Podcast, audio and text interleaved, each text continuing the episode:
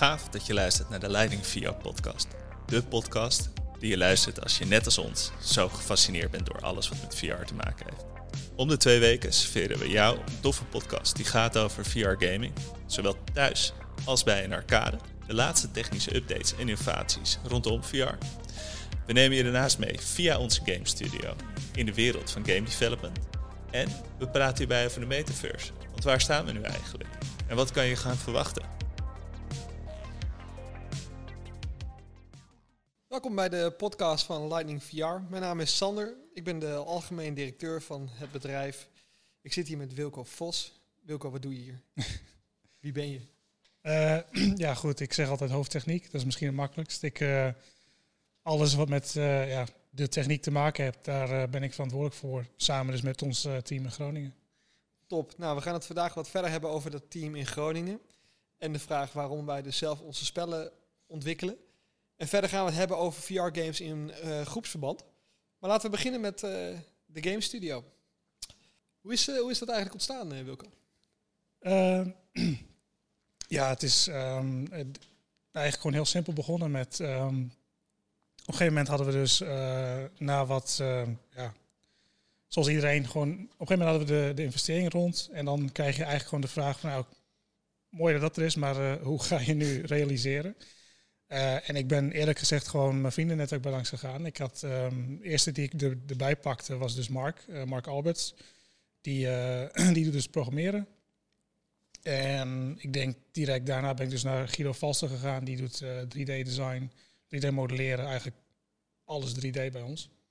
Ja, ik, ik, ik kan me dat moment ook nog wel heugen. Volgens mij gingen wij toen met de investeerder uit eten in Groningen. Op een hele regenachtige avond. En stelde jij toen Mark aan ons voor.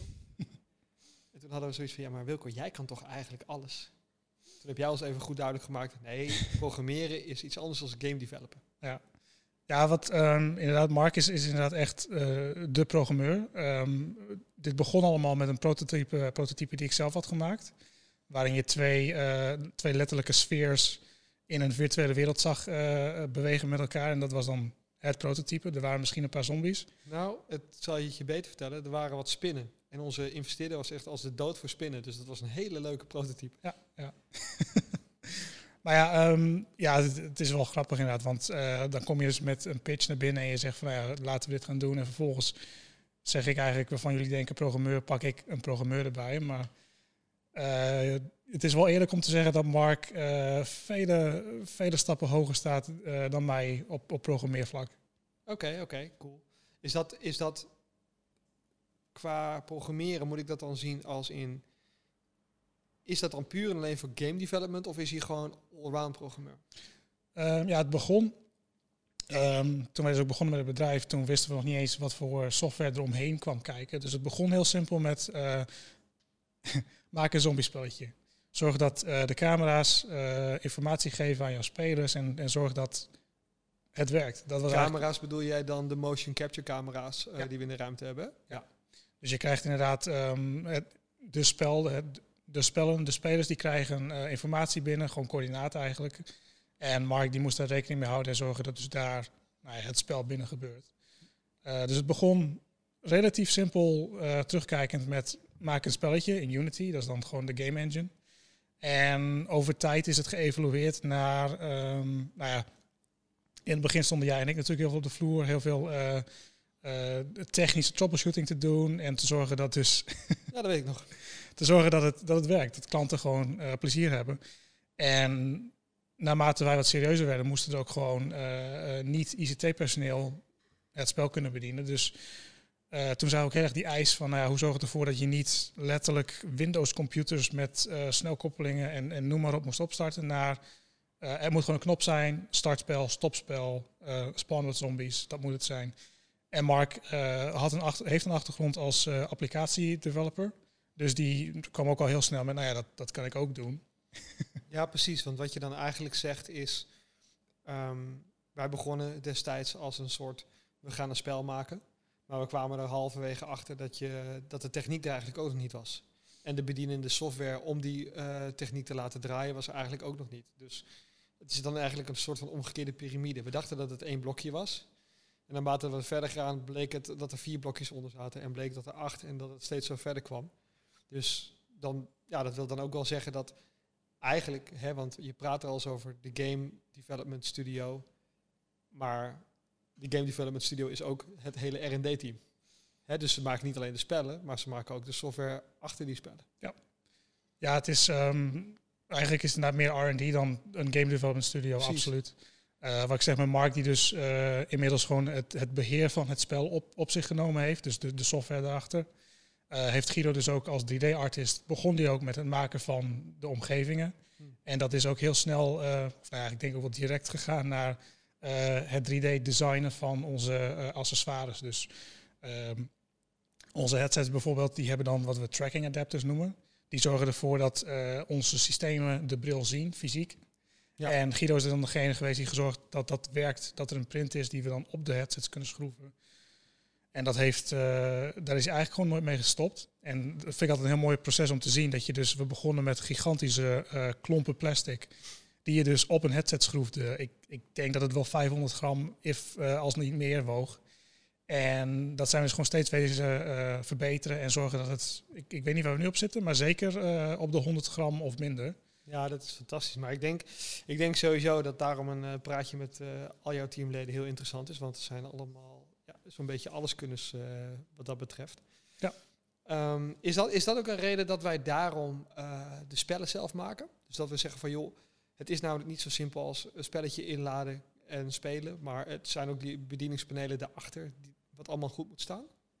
Um, ja, dat is. Um, sowieso uh, vind ik het super fijn dat we heel snel uh, kunnen aanpassen. Uh, nu, we dus, nu de markt zelf ook wat volwassener wordt, zie je ook dat partijen zoals HTC, ehm, ja, HP en dergelijke, die, die komen ook met producten waar we, uh, die, die voor ons bedoeld zijn, als, als LBVR, Location-Based VR. Ehm, dus je ziet ook dat andere partijen meer op zich nemen.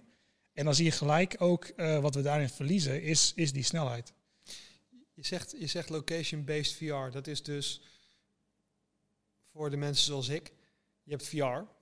Dat is zeg maar wat je thuis kan doen en je zet een bril op. En location-based VR is met meerdere mensen tegelijk in een ruimte VR spelen. Ja, het is, eh, het is een gigantisch containerbegrip, want het is eigenlijk alles met VR op een speciale locatie. Dus het kan gaan van uh, uh, race simulatoren, die zijn er ook wel, dat je gewoon echt puur uh, à la Formule 1 in een, met een VR-bril kan gaan racen. Daar zijn gewoon hele locaties voor. Daar tot aan. Sorry dat ik onderbreek, maar daar word ik altijd hartstikke misselijk. Hoe, hoe komt dat dat ik dat bij ons niet heb? Um, ja, dat, dat is weer een stukje de theorieën misschien, maar dat uh, komt neer op um, jouw verschillende inputs. Of jouw verschillende uh, zintuigen vertellen jou verschillende dingen. Dus waar jou, uh, jouw brein luistert naar jouw oog, jouw oren en je evenwichtsorgaan. Ja. En die ziet dus, of jouw ogen vertellen jou, ik ga heel snel. Jouw brein die ziet dat, die verwerkt dat, die denkt, tof, we gaan heel snel. ga als een speer, ja. ja.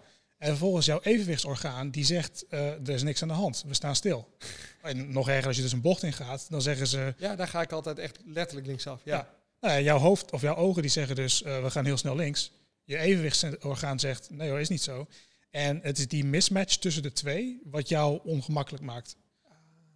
En uh, het mooie daarvan is dus um, dat wij, wij hebben één op één een perfect matchend gevoel met uh, jouw ogen die zeggen dat je een stap vooruit neemt, maar jouw evenwichtsorgaan zegt ook dat je een stap vooruit neemt, want dat is wat je bij ons letterlijk doet. Jij uh, verplaatst jezelf in plaats van dat je verplaatst wordt. Dus er is geen mismatch, dus ook geen uh, ongemak. Oh, nice. Even kijken hoor. En als we dan even terug gaan naar de Games App, dan heb je dus um, ervoor gekozen om diverse redenen om die spellen zelf te maken. Wat voor nadelen heeft dat? Um, ja, uh, kennis en kunde eigenlijk. het, is, um, ja, het is heel bot misschien, maar... Zeg je um, dat nou hardop? Het ja. is... Um, Guido is heel competent, Mark is heel competent. En uh, wat ze neerzetten is uh, voor ons team en voor de grootte van ons team echt fenomenaal. Wij hebben gewoon letterlijk uh, nou, dit bedrijf met hun gemaakt. Ja. Um, maar als je dus kijkt, um, ik, ik heb ergens heb ik bijvoorbeeld Medal of Honor genoemd. Die hebben nu ook een, een VR-game of een VR-versie gemaakt. Ja, daar qua, qua verhaal, qua storytelling en qua graphics, um, daar zouden wij heel veel van kunnen leren. Want wij hebben gewoon niet, uh, wij hebben geen lighting specialist, wij hebben geen uh, audio specialist. Ik ga zo maar door. Um, dus het, nadeel is gewoon dat je, je, mist, je mist het budget en, en de, ja, de specialismes van een groot team. Maar daarvoor krijg je dus terug dat alles wat jij doet is 100% gefocust op die ervaring van wat hier gebeurt. Van de klant. Ja, nou ja, dan moet ik je toch even verbeteren. Want voor de laatste game, waar we het nu nog niet over gaan hebben, want daar gaan we gewoon een hele nieuwe podcast aan wijden. Hebben jullie wel het team uitgebreid? Uh, ja, daar hebben we dus um, in Groningen zitten wij dus in een uh, ja, zo'n co-location, zo'n shared workspace uh, coöperatie moet ik zeggen. dat is dus de Game Bakery. Daarbinnen heb je dus zitten wij als, als bedrijf, maar je hebt dus ook in dit geval hebben we dus gebruik gemaakt van andere teams daar. We hebben ja. Ehm, uh, Boterjan, Harm, uh, Freek is dat. Even kijken, we hebben dus uh, storytelling. En we hebben dus ook wat assistentie op, op visueel vlak gevraagd. En dat zijn gewoon allemaal teams die wij gewoon in, binnen de Game Bakery kunnen gebruiken. Ja, precies. Dus als ik het dan goed zie, we begonnen met een klein team. Dat is nu gewoon het kernteam. Dat is het team wat eigenlijk alle competenties die je nodig hebt, heb je binnen het team. En als je dan werkt aan zo'n game, dan kun je dus opschalen door uh, storytellers in te huren en door uh, extra resources te gebruiken wat dat betreft. Uh, ja, zo kun je het inderdaad wel zien, want um, wij hebben inmiddels ja, dus, meerdere zombie games, een alien game. misschien vergeet nog wat. maar we hebben dus inmiddels meerdere ervaringen gewoon gemaakt met dit team van ik, Guido en Mark. En eigenlijk kunnen we gewoon on the fly schakelen met, uh, met het uitbreiden van die, die, die missende kennis. En dat hebben we dus ook inderdaad voor uh, Secret Project X gedaan. Dat je dus, um, dat je dus gewoon kan zeggen van, ja, oké, uh, dit is een spel, daar willen we heel erg graag inzetten op, op de graphics, de, de visuele aspecten. Dus hebben we gewoon eigenlijk iemand in het team ingehuurd die dus gewoon die is echt gespecialiseerd in visuele effecten. En die heeft ons daar heel veel mee geholpen. Ja, duidelijk duidelijk. En als je dan zeg maar het hebt over de ontwikkeling van zo'n game. Ik bedoel, je zegt net zelf, de zombie game, nog steeds komen er edits. Ik bedoel, ik weet dat je binnenkort met uh, weer een nieuwe update komt, dat ze weer nieuw uh, op radere, gekkere manieren gaan bewegen. Maar als we nou zeggen van, hè, er is een begin en een einde, hoe lang zou ongeveer de development van zo'n game duren? Um, ja, dat is misschien ook wel het unieke van wat we aan het doen zijn. Uh, ten eerste zijn we gewoon heel erg koppig gewoon echt onze eigen koers aan het varen. Wij zijn gewoon het zeggen van, nou ja, uh, ja, eigenlijk gewoon jij, ik. En een paar anderen zeggen gewoon van, dit is wat er gaat gebeuren qua uh, apocalypse of uh, overrun die af is of niet. Ja. Qua, de, de moet inderdaad, waar we aan het werk zijn, is, is de zombies die gewoon veel beter en natuurlijker overkomen. Dat, dat is gewoon een gigantische verandering. Maar ja, er is niet een, um, ja, een, een standaard publisher-achtig model waarbij je zegt, het moet nu af, het moet nu gereleased worden. Uh, want ons bestaansrecht is gewoon mensen die komen spelen. En zolang wij gewoon dat, die, die 20 minuten van onze spelers leuker maken, dan, dan krijgen wij daarvoor terug, zeg maar. Ja, precies. Dus zeg je dan, zo'n spel maken duurt ongeveer 6 tot 8 maanden. Maar het spel is pas af als de klant zegt dat het af is. Um, Ja, het is gewoon op het moment dat we ja, besloot, besloten hebben van, weet je wat, laten we eens ergens anders de prioriteit opleggen. Ik denk dat dat misschien een beetje uh, waar het op neerkomt. Tegelijkertijd, we hebben ook wel gezien dat uh, ons tweede spel was dus uh, Strike Team Delta. Dat, dat was een heel mooi um, doe één project en wees er tevreden mee traject. Dus daar hebben we ja. denk ik ook wel inderdaad die, die acht maanden ongeveer voor genomen. Okay. En als je dan Zo'n spel is dan gelanceerd en dat is dan klaar. Ga je dan gelijk door met de volgende game? Of pak je dan even een periode van oké, even de, de, de geest leeg. Um, hoe, hoe ziet zo'n tussenperiode er dan uit? Um, ja, we hebben een paar dingen. We, we proberen heel erg inderdaad um, het team uh, de focus te geven van ga aan groot project werken. En dat duurt inderdaad, inderdaad iets van acht maand. Ga aan dit grote project werken. En dat, dat is elke keer wat anders natuurlijk. Um, ik probeer ook heel erg um, elk jaar een, een game jam erin te voeren. Dus dat je dus uh, twee weken lang, eigenlijk pak je gewoon een, een leuk project. En dan kies je dus uh, een soort van technologisch hoogstandje om uit te proberen. Zo hadden we bijvoorbeeld um, vorig jaar, of het jaar daarvoor nog, hadden we dus een, een project met uh, teleportatie en, en microwezens. Klinkt heel zweverig, maar het was heel leuk. Het klinkt heel vet, ga door. Waarom hebben we dit niet? Um, nou, ja, kijk, dat is misschien ook wel weer een mooi om toe te lichten. Maar eh, we hebben dus een, die, die twee weken genomen. En daar hebben we dus echt een, een prototype game gemaakt. En dat was, eh, het was speelbaar voor wat het was. Maar om dat dan uit te ontwikkelen naar iets eh, wat niet alleen eh 20 minuten lang leuk is, ook leuk is voor onze doelgroep. maar ook ehm, begrijpbaar en, en intuïtief. En, en Ja, zoveel precies. andere dingen moeten aan gedacht worden. Je, ik denk dat we inmiddels wel qua competentie op het niveau zitten dat we in twee weken een leuk spel kunnen neerzetten.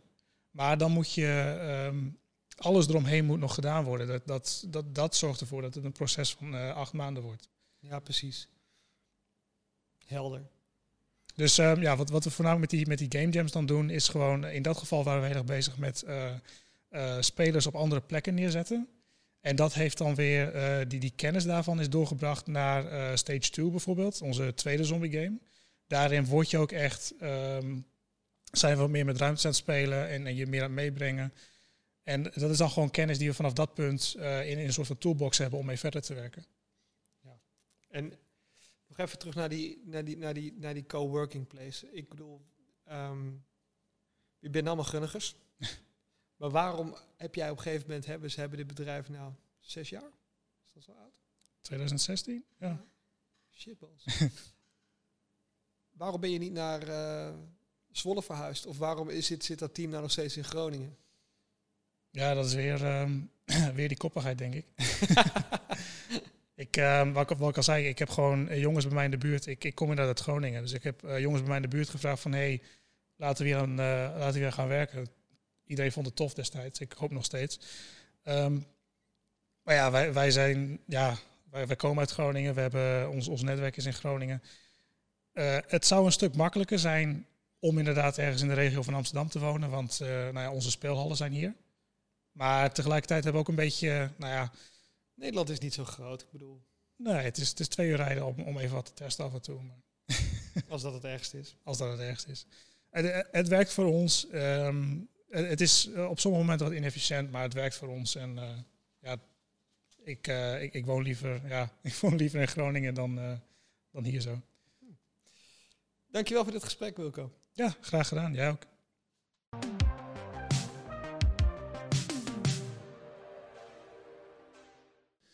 Ja, voor het tweede onderwerp eh, eh, veranderen we eventjes eh, qua personen. Ehm, ik ben aangeschoven. Eh, eh, ik vind het wel even netjes om me te introduceren. ik, eh, ik ben namelijk de marketeer van, van Lighting VR en daarnaast degene die achter de knoppen zit bij deze podcast. Maar daar gaat het allemaal niet om. Ik wil in het tweede onderwerp eigenlijk jou de hemd van het lijf vragen, Sander. Top. Ehm, laten we het hebben over ehm, het, het spelen in groepsverband. Ehm, ja, er komen hier, nou, er zijn honderden groepen al langs geweest bij ons Ja, eh, op de arcade. Ehm, wat, wat is zo al ehm, wat, wat jij merkt wanneer hier zo groepen langskomen? Ehm, wacht even, dus, dus wat voor groepen zie je hier zo vaak voorbij komen? Bedoel je dan eh, qua groepsgrootte? Want eigenlijk is de, er is wel een mis, de- ook op onze website, eh, er is, er is wel eens een misverstand. Want als ik met een groepje van vier kom, is dat een groep. Mhm. Hè? Eh, omdat je bij ons VR in groepsverband kan spelen. Dus maken wij een onderscheid ehm, tussen twee soorten groepen. We hebben bij ons de groepen tot 20 personen en de grotere groepen eh, vanaf 20 personen. Ja, ja nee, ik, ik, ik, ik eh, doel meer op van hoe ziet zo'n samenstelling van een groep er over het algemeen uit. Tenminste, ik kan me voorstellen dat het publiek heel divers is, maar dat er ook Ja. heel veel overeenkomsten zitten in het, eh, in het publiek wat hier zoal voorbij komt. Zo, goede vraag. Ja, ik had me kunnen inlezen. Eh, nou, dat, dat, dat verschilt heel erg, want we hebben best wel veel bedrijfsfeesten hier. En ehm, je zult toch ook wel heel veel bedrijven die zoeken dan een teambuilding activiteit. En die, die zeggen dan van joh, het lijkt ons leuk om samen wat te doen. Mhm. Nou, dan zeg ik altijd, er is niks beters om een zombie-apocalypse, eh, dat brengt je echt dichter bij elkaar, Ja? letterlijk. Want sta je rug aan rug met een geweer eh, te overleggen hoe je het spel moet doorkomen. Mhm. Maar de samenstelling van die groepen is dus eigenlijk ook gebaseerd op de samenstelling van die bedrijven. En die bedrijven zijn waanzinnig divers. Dat, dat, er is niet een eenduidig antwoord op te geven van Het zijn eh, meestal mannen, vrouwen, leeftijd. Het is echt jong en oud, alles door elkaar. Oké, en, en ehm, als ze hier dan binnenkomen, ehm, eh, wat, wat, wat merk jij gaandeweg? Want er, er gebeurt natuurlijk iets, het is een ervaring. Ja, zeker. Ehm, zeker. Je ziet, je ziet En, altijd en dat... met name vanuit het groepsperspectief, eh, zie, zie je ook daar wat in veranderen bijvoorbeeld? dat is, dat is, dat is heel, heel, heel leuk om te zien. Want ze komen binnen en je merkt, merkt meestal de enige die zich echt heeft ingelezen is degene die het geboekt heeft. Dus de rest is helemaal open. Ze weten niet wat ze kunnen verwachten. Dus, dus die groep is een beetje voorzichtig en ze kijken een beetje schichtig om zich heen als een stel hertjes van joh, eh, wat kunnen we verwachten? Wat, Mhm. wat, wat is het? En dan zie je gelijk al dat er een paar leiders eh, op gaan staan en een beetje joviaal door de, door de toko lopen. Van, ah, we, gaan, eh, we gaan jagen, we gaan knallen. Mhm. Maar en dat is voordat ze al een bril op hebben. Dat is voordat ze een bril op Oké, hebben. grappig. Ja. Want vaak lopen ze binnen en dan zijn er ook al mensen aan het spelen. Mhm. Dus bij ons heb je hele grote meekijkramen en een heel groot meekijkscherm. Dus dan zie, je, dan, dan zie je ze binnenkomen en dan zie je zo, oh shit, dit gaan we doen. En dan zijn er altijd wat aannames dat eh, er zijn wat mannen en wat vrouwen die zeggen, joh, dit is, eh, dit is niks voor mij, dit is Mhm. gamen. Ja, Maar je, mer je merkt gewoon, zo'n zo'n zo'n groep begint gewoon te leven. Het is eigenlijk schoolreisje van vroeger. Daar kun je het het beste mee vergelijken. dat gevoel dat je in de bus zit met z'n allen Mhm. en dat je die bus hebt, dat. Dat, dat heb je hier ook als ze dan binnenkomen. Ze zijn echt een beetje om zich heen aan het kijken. ja. Nou, en wat wij dan doen, wij vinden dat dan leuk om er dan een feestje van te maken. Dus dan gaan we staan en zeggen, dames en heren, welkom bij Lightning VR. Mijn naam is Sander Bos. Ik zal u eens even gaan vertellen wat we vanmiddag gaan doen. En zo, dat vinden wij ook belangrijk, dat die hospitality ook op dat niveau is. ja. We nemen ze vanaf ja. de voordeur bij het handje. Mhm. En pas als ze weggaan, laten we ze weer los. Ja, precies. Het, eh, je probeert een warm bad te creëren voor, Ja, eh, voor mensen als zeker. zeker. Dus, dus is, dat, is dat wat jij bedoelt? Nou Qua- ja, ik, ik vraag, eh, dat is eh, eh, zeker een gedeeltelijk het antwoord waar ik naar op zoek was. Maar ehm, ik vraag me dan ook af als, tenminste, veranderen personen op het moment dat ze uit de arcade stappen? Ehm, is, is er bijvoorbeeld het, het, ja, een schuchtere jongen die opeens als een soort van Rambo de arcade uit kan stappen? Ehm, of, of, of zie je dat juist nou, helemaal niet? Nou, je, je slaat nog een heel belangrijk gedeelte over. Eh, dat is wanneer ze de bril op hebben. Ja. Dus, dus je hebt hele schuchtere, schuchtere ja, personen die, die zetten zo'n bril op. En dan komen er toch een flamboyant alter ego voorbij rennen. En die rennen door die zaal heen met een geweer alsof ze nog maar een uur te leven hebben. Mhm. In het spel is het natuurlijk ook behoorlijk penibel. Hè? Ik heb het dan nu over het spel Overrun. Ja. Dus, dus wat heel leuk is om te zien, is als iemand dan naar beneden gaat en voordat hij daar is, heeft hij een bepaalde rol. Iedereen heeft Mhm. in een groep een rol. Ja. En helemaal bij de grotere groepsboekingen zien we gewoon ook wat, nou, wat, wat meer introverte types. Mhm. En het is zo fantastisch leuk om te zien dat als ze gewoon beneden zijn, dan, ja, die dan, tuurlijk heb je beneden ook wel de introverte types die beneden introvert blijven, maar het allerleukste vind ik de gasten die daar gewoon een soort van Rambo XL worden. De mannen en vrouwen, en die dan gewoon gillend door die ruimte rennen. Mhm. En het leuke is ook, als ze dan boven komen, bijna als een soort van ontlading van, shit, Ja. dat was ik. Ja. Eh, de, en en eh, dat is ook niet per definitie een goed ding, toch? Als je als een soort van Rambo hier door deze eh, ruimte aan het rennen. Wij, wij zeggen altijd, je mag met een gedegen pas door het pand lopen. Ja. Liever niet rennen. Het systeem kan het wel aan. Mhm. Maar als jij als een kip zonder kop daar rondjes gaat rennen, dan Ja. is de kans dat je elkaar bezeert. En, en als je dan kijkt naar eh, het succes in het spel zelf, ehm, dan zijn er voorbeelden van goede communicatie. Ehm, begin daar anders eerst eventjes mee. Nou, dat is, dat is inderdaad, ehm, het spel is zo opgebouwd dat het leuk is voor mensen die totaal niet willen communiceren. Mhm. Dus je kunt het spel spelen, geweer pakken en gewoon knallen. En ik heb het nu nog steeds over het spel Overrun. Ja. Dat is ook het spel wat wij vaak in grote groep, eh, groepsboekingen verkopen. Mhm. Maar je kunt al gaandeweg steeds tactischer worden. En omdat je steeds weer terugkeert naar de lobby. En de lobby dat is de plek waar je je geweer uitzoekt en waar je de scores ziet. Dus we dagen de teammembers onderling ook uit. Mhm. Om beter te worden eh, en gefocust te spelen. Maar je merkt dat ze op een gegeven moment gaan zeggen... oké, dan pak jij dat geweer, pak jij dat geweer, ga jij daar staan, dan ga jij daar staan. En als je in een level bent, begint het spel niet gelijk. Nee. Je moet eerst op een bel schieten Mhm. en dan pas begint het spel. Dat hebben we expres gedaan, zodat er ook voor het, ja, voor het zombie verhaal, zeg maar, eh, zit er een behoorlijk tactisch element in. Dus oké, even, even nadenken wie, wie waar gaat staan. ja. Dat hebben we wel ehm, verkort. Mhm. Want in het begin de- nou, kon je zo lang mogelijk overleggen. Ja. Nou, we hadden Ja. dan, wij noemen dat ook wel de praatgroepjes. Mhm. Die kwamen niet, level, niet verder dan level 3, want ja, die waren gewoon 10 minuten met elkaar aan het overleggen. Die kwamen er niet helemaal uit. Ja, Dus na, ja. ik denk anderhalf minuut starten wij de bel en dan komen de zombies alsnog. Precies. Maar dat is, dat is wel heel erg leuk om te zien hoe die, hoe die dynamiek... En dat is vaak ook wel één op één wat we hierboven zien in de lobby. Dat als de mensen die hier het woord voeren, doen dat ook wel beneden. Oké, en ehm, ehm, zie je ook tijdens, nou, ik noem het even wachtruimtes, eh, waarin je je wapen kan selecteren. ehm, zie je, doordat er wachtruimtes zijn, ehm, de communicatie onderling dus dan ook verbeteren? Ehm, zie je dat terug in de scores bijvoorbeeld? Ja, zeker, zeker. Je ziet, het, het, het is heel leuk om te zien dat ze aan de ene kant zitten dus het spelelement zit erin. Dus ze houden zichzelf op het gebied van, ja, het is een onderlinge competitie. Maar daarmee, het is ook een teamverband. Ja, Want als jij afgaat, ja, dan hebben we vier man in plaats vijf. En dan moeten we maar gaan zien te redden. Dus je merkt heel erg dat in die lobby ook best wel even iemand... eh, Kijk Ralf, ik kan nu zien dat jij, je bent nu al drie keer doodgegaan. Dit is je score, je moet even Ja. beter doen. ja, ja. En, en dat, is, dat is wel heel geestig hoe men elkaar daar aan het corrigeren is. En dan maakt het niet uit of er hier een vriendengroep aan het spelen is of een bedrijfsboeking, Totaal denk ik niet. toch? Nee, hoor, nee. families, het is eh, hele eenduidige communicatie dan. Ja, ja, ja. En eh, ehm, wat, zie je, wat zie je fout gaan, laat ik het zo maar zeggen, qua communicatie? La, la- laten we het benoemen. We, ehm, ik, ik geloof dat er een EHBO-koffer hier ook ligt. Eh, Ah, oké, jij bedoelt letterlijk fout als in... Nou, nou ja, eh, eh, het, het, het, oké, de bloopers. Moet je nou zo'n knopje drukken dat een mooie... ik weet niet meer welke Nee. knop het was. eh, nee. Er, gaan, zeg maar, wat het leuke is, is... dan heeft zo'n vriendengroep of zo'n bedrijf heeft dan een planning gemaakt. Mhm. Hè? Want hiervoor in de lobby hypen we ze al een beetje op. Van jongens, het is tactisch, kies allemaal je geweer. Doe het zo en zo. Mhm.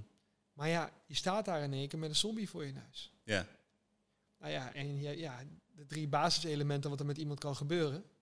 Je hebt sommige mensen die blijven vechten, maar je hebt ook eh, stoere Dennis die gewoon eh, gillend als een keukenmeid de andere kant op loopt. Ja, en dat is dan even niet besproken. En dat is echt hilarisch om te zien hoe dan die hele tactiek als een soort van plumpudding in elkaar eh, zakt. Mhm. Ehm, ja, en wat we dus nu ook in de uitleg erbij vertellen, wat jij dus net vroeg, wat kan er fout gaan? Wij zeggen nu in onze uitleg, ga niet op de grond zitten. Sommige mensen zijn bang en die maken zichzelf heel klein. Ja. Maar jij kan je nagaan dat als jij eh al een soort van Rambo achteruit aan het lopen bent en 40 zombies aan het neerknallen bent, Mhm. ja, dan heb je niet door dat ik als een klein steentje achter jou zit eh, verstopt. Dus ja, dat heeft ook al wat penibele momenten veroorzaakt. Gelukkig is er nooit iemand eh, ernstig ten val gekomen. Maar ja, we maken hier wel dingen mee. Ja, ja. Hey, en ehm, als je puur kijkt naar eh, het, het, het teamspel eh, en naar de games die wij aanbieden, zitten daar verschillende elementen in. Dus, dus eh Overrun is, is een bepaald type game. Ehm, ehm, we hebben hier natuurlijk eh De Heist, we hebben eh, Strike Team Delta. Ja. Merk je dat daar verschillen in zitten in de groepen die uiteindelijk de arcade ingaan en eh, eh, de verschillende spellen aan het spelen zijn? Ja, zeker. Ik, ik, ik zie het nu al. Nou ja, we hebben dus bijvoorbeeld, je zegt het net, eh, het spel Toonstrike. Mhm. En het spel Toonstrike hebben wij een half jaar geleden gemaakt, puur om te kijken van, joh, is dit spel ook leuk voor jongere kinderen? Ja. Hè, dus dan de zombies, maar dan voor kinderen. Precies. Alleen Een soort van skin over Overrun heen. toch, of Exact, niet? Ja, exact. ja. En ehm, daar hebben we heel erg nagedacht van, het moet minder eng zijn, maar het moet wel competitief blijven. Ja. Dus de moeilijkheid gaat van de zombie game zit erin. Alleen de zombies, dat zijn kleinere, cartoony-achtige poppetjes. De levels zijn niet meer zo donker. Mhm. Het is meer getekend. En zo zijn er eigenlijk allemaal dingen die we hebben gedaan en hebben aangepast om het wat... Het is nog steeds spannend, het is nog steeds competitief. Maar iemand van acht jaar kan het spelen zonder vier weken eh, wakker te liggen en eh, weer een pempetje om te moeten. Ja, gewoon kindvriendelijker. Ja. Ja, ja. Dus we zien dus heel duidelijk dat ouders en families dat spel boeken. Wat we bij bijvoorbeeld Strike Team Delta heel erg zien, dat is... ehm, wat moeilijker, een wat moeilijker game. En dat, dat spel wordt heel vaak gespeeld door eh, de mensen die vaker bij ons komen spelen Mhm. en toch wel wat meer uitdaging zoeken. Ja, ja. Maar je ziet ook al bij de bedrijven die hier dan eh, een aantal slots hebben eh, geboekt. Dat ze op een gegeven moment zeggen van joh, ik wil toch een, een wat moeilijker spel, ik wil wat meer uitdaging. We hebben nog een paar sloten over, mogen we een ander spel spelen? Ja, Nou, en dan raden we vaak dat spel aan van oké. Want Strike Team Delta, in tegenstelling tot de zombie games, in de zombies komen de zombies naar je toe. Mhm. Nou, dit is voor iemand die voor de eerste keer een VR-ervaring doet al vrij intens. ja, ja ik Maar in Strike. Team eh, Delta schieten ze ook nog eens op je. Dus ja, daar gebeurt van alle kanten gebeurt er wat. En daar moet je best wel bewust van zijn dat je daar, eh, ja, daar moet je wel wat meer ervaring voor hebben, zeg maar. Ja, hey, je komt hier als groep. Ehm, eh, wat, wat, wat kan je doen om uiteindelijk hier de meest optimale ervaring eh, te krijgen? Jezus, wat een goede vraag. Ehm, eens eventjes goed nadenken. Wat kun je doen? Je kunt het op een paar manieren doen. Kijk, je hebt sowieso een optimale ervaring. Dus wij zorgen ervoor dat de bril goed zit. Wij zorgen dat de gear goed werkt. Wij zorgen dat het spel, dat alle elementen er zijn, zodat jij een leuke ervaring hebt. Maar dan heb je nog het verschil tussen een leuke ervaring en het heel goed doen in die ervaring. Kijk, je kunt het jezelf zo moeilijk maken als dat je wil. Wij hebben bijvoorbeeld in Overrun is een eindbaas. Mhm. Nou ja, voor iedereen die dit hoort, ik denk dat er wekelijks maar twee of drie groepjes zijn die de eindbaas redden. Dus wil je die redden, ja, dan moet je snel zijn. Dan moet je snel op die bel schieten. Dan moet je snel je tactieken klaar hebben. Dus de- wat je dan al kan doen voor die tijd, voordat je de wereld, de VR-wereld ingaat, is met elkaar bespreken. Oké, wat is jouw rol? Mhm. En dat zijn al kleine dingen van, ga jij, ga jij veel bewegen, ga jij weinig bewegen? Wie, wie verdedigt ons? Dus je hebt iemand die de zombies aanvalt en je hebt iemand die als een soort van kanariepietje de boel in de gaten moet houden. Ja. En dat zijn dingen die kun je vooraf bespreken. En als je dan in het spel bent, ja, niet doodgaan. Dus, dus bespreek van tevoren snel waar je... nou ja, kijk, ik zeg, ik zeg het een beetje eh, plat, maar als je allemaal doodgaat, dan moet je de level nog een keer doen. Ja, En dat dat weer kost tijd tijd. kost. Ja, en, dan, ja. En, en, en dan, dan ga je het sowieso niet redden. Oké, Nou, nee, ik hoop dat eh, groepen die, die binnenkort bij ons langskomen dan in ieder geval even weten dat er een klein beetje, klein beetje voorbereiding, dat het op zich wel nut heeft. Ja, ja, Ja. en dat kun je hier van tevoren doen. Want als je op tijd komt, er zijn groepen aan het spelen, dus dan kun je alvast een beetje meekijken. Ik bedoel, dat is, ja, da- daar begint het eh, hele feest. Ja. Oké. Sander, ja, onwijs eh, bedankt eh, voor dit eh, item. Ik, eh, Graag gedaan. Ehm, ehm, het is ook direct het einde van onze podcast. Ehm, mocht je meer over VR willen weten, bezoek dan onze website leidingvr.com. En eh, we pakken hem snel weer op met een nieuwe podcast.